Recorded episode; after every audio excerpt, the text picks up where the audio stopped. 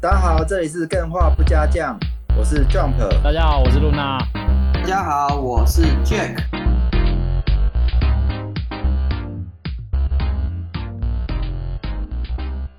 哎呦，哎呦今天好像不是更新日哎，但是我们更新了。为什么？为什么？为什么？太可怕了，哎呦，不错哦，好像可以一周两更哦。一周两更。 很棒哦！哎、我们其实策划这个玩法已经蛮久的了啦，嗯只是 终于终于可以在这一次的正式上架。哎对，但是一周两更实在太难，所以这个会比较偏短，大概整总长度大概一分半，对，没有，不是一分钟而已 吗？现在已经五十一秒了。拜哎拜。五、四、三、二、一，好，大家啊说各再位见。谢 哎、没有，拜拜还还有那个还有那个 intro 好吗？所以你要先扣掉十几 秒。哦，没有，还要剪接啦。对啊哎所以其实他们可以对耶，就是我刚刚讲五十几秒的时候，其实我剪掉几秒，他们都知道。哦，嗯那我们就挑战不要剪，然后看被起来柯就很南烂拼。出来了， 哎、其实这是我的恐惧耶。如果现场听到我在录 podcast 的人，他应该会觉得说：“哇，我 jump 都是剪出来的， 就实际听跟剪出来的差很多。”哎，剪刀人对啊，哎、其实我现实讲话就超口级的，应该大家都一样啊，我们三个人其实都差不多啊，没有我我我比较严重。你看我讲了好多我，但是其实我输出的时候， 只有一个 我，我 本我我真的都只剪到只有一个我，没有这样自我跟他，我就只有本我而已。哦，对对对，哎、嗯，不过嘿，这个是要定义一下，我们这叫做什么？是不是大家都称呼这个叫做周间福利，还是什么 bonus？还是 bonus 玩土福利。什么什么时候？全 脸哦， bonus 啦。我们把这个、这一段小小小的片段定义为 bonus，但是我那嗯正确的名称还没想好。那英文不好的人就不行啊，像我就不知道 bonus 是什么、你不就你现在不就知道 bonus 是什么？甜甜圈呐，那是 donuts。 m r Bonus 哦，你很会哦。哎、我们不是每一次开场都会闲聊吗？我们就是觉得说每一次闲聊就聊太久了，嗯，聊不完啊。对，聊不完，然后变成说你要等到进入主题，就 先先等到跳掉了，人家可能留存率前三分钟而已，我们闲聊聊了十分钟，啊，那米汤啊。然后可是我们觉得闲聊的东西剪掉有点可惜，所以说就把它不是额外 就是那个比较标准的是那个什么逆转裁判，嗯啊、哦，对我我们标题是要讲逆转裁判，对，然后就前面闲聊都是我在聊 X 小 片， ，X Japan 哎，对了，到到底 X 甲片那集有没有很多 X 甲片的迷听到很感动啊？都没有人回馈这个点哦。我觉得我们的粉丝客群应该没有重叠吧？X Japan 跟会听游戏开发好像不太重叠的感觉啦。哎，不一定啊，只是他们是沉默的多数而已啊。哦说不定我这样讲一讲，他们等一下就会在我们的 IG 上哎面心电感应。没有啊，，我们就遇到一个也是有台的乌马斯， 他不哦是就哦刚好是对哎， 小哦，片我的知道那个立送点后那个 Umus 吗？对对对对，你送点后，但是没有啊，其实我那一集算是刻意安排的啦，嗯也不是说真的是闲聊。嗯，我们但每一其集实都是这样啊， 都是计划通啊了。哎、没有，我是真的，好不好？被被你讲又好像假的。 对，但今天特别来第一集 bonus 要录什么？就是好像万圣节快要到了嘛。对但是通常就是一般万圣节快到了，我们很早就要录这个系列的主题。嗯那我们现在在录的同时，好像万圣节就快要过了，对啊，所以我们赶紧紧急录制，紧急上线。屁股在烧啊。其实录这一集主要也是要呼应刚刚嗯 Jump 最一开始讲的，你要面对你的恐惧，我们就是要来面对万圣节的恐惧。哎、可是万哎圣、呦万圣节在我从小到大的感觉都是有点欢乐的感觉，比较没有像我们台湾这种鬼节嘛。对，刚刚公就是哇我们要哦主你题不就会 combo 哎，你不会听到说，哎呦，万圣节你不能去海 边。哎、对对会抓哦对对对，交叉你讲对了，就是这传统习俗的概 念。哎、突然毛起来，嗯你一讲讲突然毛起来。万圣节没有抓交替的概念啊，嗯，对啊，它它是一个共欢嘛，共襄盛举可好像以前学校是不是上课英文课都会有？ ，Halloween 啊， ，Halloween 那再来就是特别感受到就是游戏，哦，就是真正感受到万圣节好像通常都是游戏来的，因为为什么？因为所有的游戏都会有节日，嗯，然后节日都会做万圣节，哦然后就 对知道要做很多怪物这样。不就是是它会有限定卡，死定限定卡嘛，我知道限定卡啊就是万圣节限定卡，你必须要抽，你抽不到，明年万圣节再来。欸那我们这集的责任很重大哎、我们要必须介绍一些东西，让我们的观众感受到西方鬼节的那种气氛哎不是不，是，这一集就是限定放送，哦。我们只有在只有在万圣节当天播送，然后一过了，然后就下架，这样子后只要置的人心 好紧张哦。 不是这样一点意义都没有。一点意义都没有好吗？而且你在那个时候才听到，已经来不及了。那个时候大家都已经在嗨了。你标题还要特别标注哎，万圣限定，过时砍档。好吧，我们现在就是万圣推坑，对，万圣推坑，。推的第一个坑就是好那个《沉默之秋》那一集，赶快回去重听。自我业配一定要夜配，每一集都要夜配一次，对，对就对了。哎、可是我们常常夜配的都同样的那几集，我要回去找一下，我们好像很少夜配哪几集，来再夜配一下。哦，心跳文学社，心跳文学社哎、这个其实业配的频率也颇高的。哦有是哦有吗？对，有吗？可是这一集我自己是蛮， 我每一集都蛮喜欢的。 哇，我也是。不是不是，就是比起《沉默之秋》，我也觉得心跳文学社不错，但是大家就还好，嗯 就没什么人反馈这一集。心跳文学社的确是毛毛的啦，对，比较难难去立刻找到共鸣点。嗯哼，它的入门门槛比较高啦。那我们今天介绍的坑会不会也让人家觉得毛毛的、啊？今天我特地挑了一个游戏，就是希望可以让大家男女老少，然后一起毛毛的。就算 就算不喜欢玩游戏的，也可以享受一下万圣节的气氛。这样，嗯，对我今天要推的是一款叫做《植物大战僵尸》的游戏，哇，这个哎呦有年代了。植物大战僵尸》这个会有人没玩过吗？诶、我想应该在场听众各位通常应该都会有玩过了，没玩过也听过也看过，对，没玩过也听过，没看过也被洗脑过。但是我这次要特别要出来讲的是它的一代，就是最原始的那一代，嗯，因为我想我考虑到说它的入手难度很简单啦、游戏性也很够，然后又是僵尸嘛，单比很搭万圣节， 所以可以很适合再重温一下。如果你万圣节放假不知道干嘛的话，可以好好的再把这个 title 拿出来重温一次。然后当然是你没玩过的听众也非常的欢迎玩玩看，因为这个真的很好玩，你会马上就上瘾。它这个是在哪哪个平台上啊？现在如果要玩的话，是在 Steam 买吗？还是各大平台应该都有，Steam 也有，嗯一代的话啦，哦对一一代代的话会在哪个然后平手台？机也都有。我最早玩是在网页，对对，好像我还记得我是当初在用，还在用那个 iPad，不知道大家知不知道这个东西？嗯知有一道个东知西道这个东西，我知道啊这挂耳朵的嘛。不是，是那 个 iPad Touch，它算是最一开始的 iPhone 的替代机之类的吧。然后我是用那个在玩嗯《植物大战僵尸》的，那个应该很少人有吧？卖不 好啦，嗯，没有啦，卖很好 啦，只是它被淘汰了而已啦。被淘汰对了，啊所以卖不好。 好啊好啊，可是我觉得这款游戏好可爱哦，真的没有让我有感觉到恐怖啊的感诶，觉。毕竟是僵尸嘛那。可是万圣节就是这样啊。对啊，万圣节就是大家扮个装什么的。总之呢，这个游戏它是类似玩塔防的东西啊。嗯，塔防是什么啊？塔防就是说会有士兵一直往你家走，但是你不能走，因为你是一堵墙，你要在路线上布满炮台，然后把敌人歼灭，让墙不会被破坏掉。啊，这概念同样置入到《植物大战对僵尸》，就是你的院子里面有一群植物。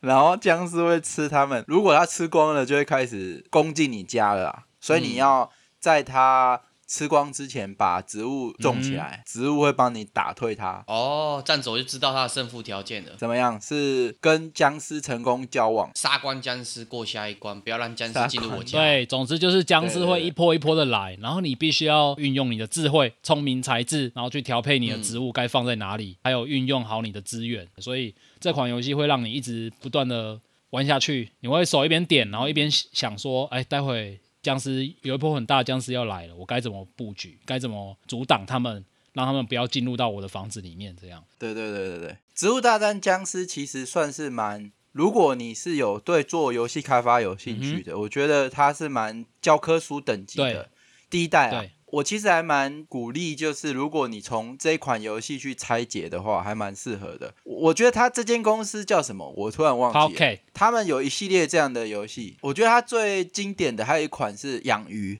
哦，它是先做出那个养鱼哦水对族对箱。那它有个概念，它嗯这个概念其实是我觉得是蛮创新的，在当时，嗯，就是你的饲料是随时间，哎，我忘记是饲料还是什么，反反反正就是金钱或是饲料，它是随时间补充的。嗯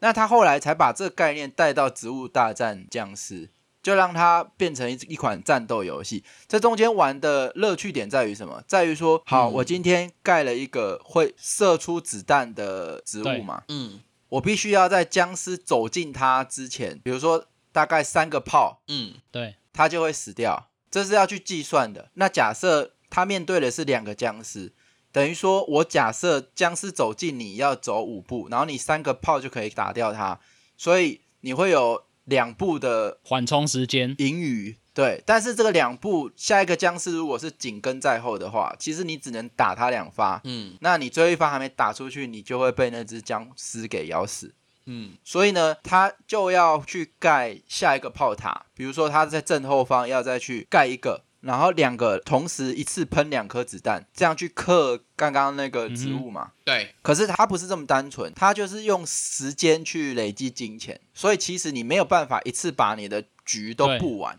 你必须要一边面对局势。哎，这有一个有一个形容一个例子蛮贴切，就是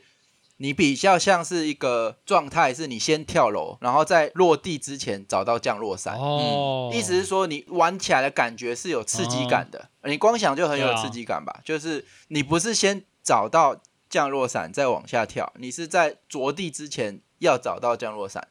那这样讲很抽象，但是我觉得这算蛮教科书等级的游戏啊，它的关卡难度啊，我自己本身也有做过类似的，所以它在设计的时候是非常好玩的。嗯就是包括说你要设计这个关卡，你要给玩家做嗯挑战，那就会有几个参数，你要放多少只怪，然后放哪一种类型，相生相克。比如说我刚刚讲是有没有可能是它后来有一种是会跳的嘛，嗯会撑杆跳的嘛，或是走比较快，或是什么什么什么，它会有各式各样的怪物，这就是游戏开发者要去设计的。你可以设计各种天马行空的攻击对方式，再设定针对这些攻击方式去解决的你的角色，然后呢再去玩那个参数，我觉得很好玩啦、啊其实游戏开发者他在调数值，他要怎么调，基本上就是一直玩而已。我就是 OK 好，我抓个概念好了，我先抓个一百只，嗯这关我就选哪几只，设个一百只，然后就开始自己打。 哦，啊，打完之后，哦，好像太难太简单，然后你再去做微调。哦，嗯，，对，一局就是一个关卡的平衡，它就它就牵扯到很完整的怪物设计、角色设计，然后还有包含难度设计。我觉得这个模组是很适合新手去对学习怎么样去做游戏开发的的确，的一个模块、我啊。觉得《植物大战僵尸》它有很经典的一个地方在于说，它会给你源源不绝的挑战或者是冒险的感觉，就像是你刚刚说，它每一个太阳出来，哦，每一个太阳就是它的能量，它的每一个能量资源出来的时间跟怪物推送出来的时间，其实是有抓的非常精准的。你会发现说，你盖下第一个炮塔之前，其实怪物会即将推进到你的家门口之类的。但是它会刚刚好让你在快要失败的千钧一刻的那一瞬间，让你可以盖下一个炮塔，很精准的化解这个危 嗯机。他会去抓这种就是让你很惊险的 moment，过关之后你就会觉得非常的充实，非常的满足。不过我这边有另外一个想法，嗯哼就是说刚刚讲到的节奏点，嘉们讲到的就是那个节奏点嘛。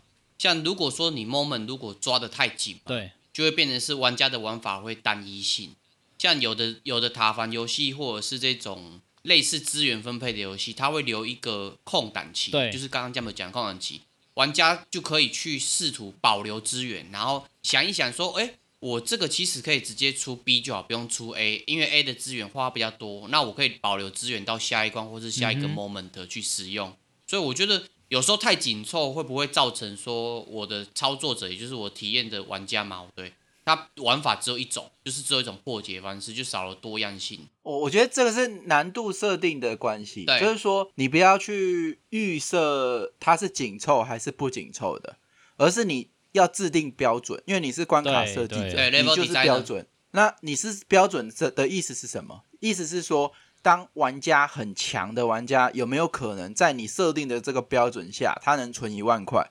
可是嗯很烂的玩家，他虽然能过关，可是他手忙脚乱，而且还钱不够，嗯嗯，这个是一个你必须要去设想的，你有没有这样的空间？就是你刚刚讲的，嗯我设了这一关的难度标准线在哪里？我这个线如果在这里，我有没有空间让那些高端玩家去努力一些一般玩家没有办法达到的目标？对，类似成就之类的。对对，那他的他的策略性就会变得很丰富。可是我觉得有点像之前高分得胜那一集那个制作人讲的，嗯就是他自己好像连第二关都玩不下去，他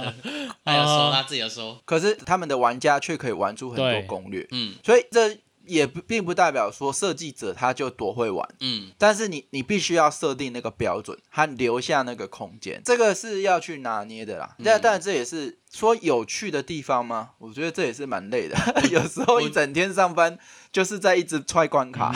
我觉得这个就是做游戏的体悟啊，跟做做菜一样，少一分就没有味道，多一分太咸。没，错，我觉得做游这样想起来，做游戏设计真的是蛮有趣的啦。嗯，像我我有时候会去设计一个关卡，嗯然后它的难度就会调的比较难，或是特别故意要干嘛，要玩家去嗯哼解。然后等游戏上线的时候，你就会在坐在那里看 大家有没有人发现这是要怎么解，哦然后对你就会觉得很很有成就感。我觉得这是一个比较不错的地方啦。这样听起来游戏设计对师对对根本就很像你是在在玩现实的模拟城市之类的，对 对对对对你在对你是在跟真对对对人对真人玩模拟城市什么的。哎、对对对，就是这种嗯感哼觉就是哦，没有错，完全没错。好玩是讲好玩的地方啊，残酷的地方就是说你这个都不能出错，你一出错，整个系统崩坏，你就吃吃吃屎了。 哎，这个部分算是在游戏计划里面数值计划的工作嘛？哎、要看你们团队大不大、哎嗯你假设在碧血狂杀团队，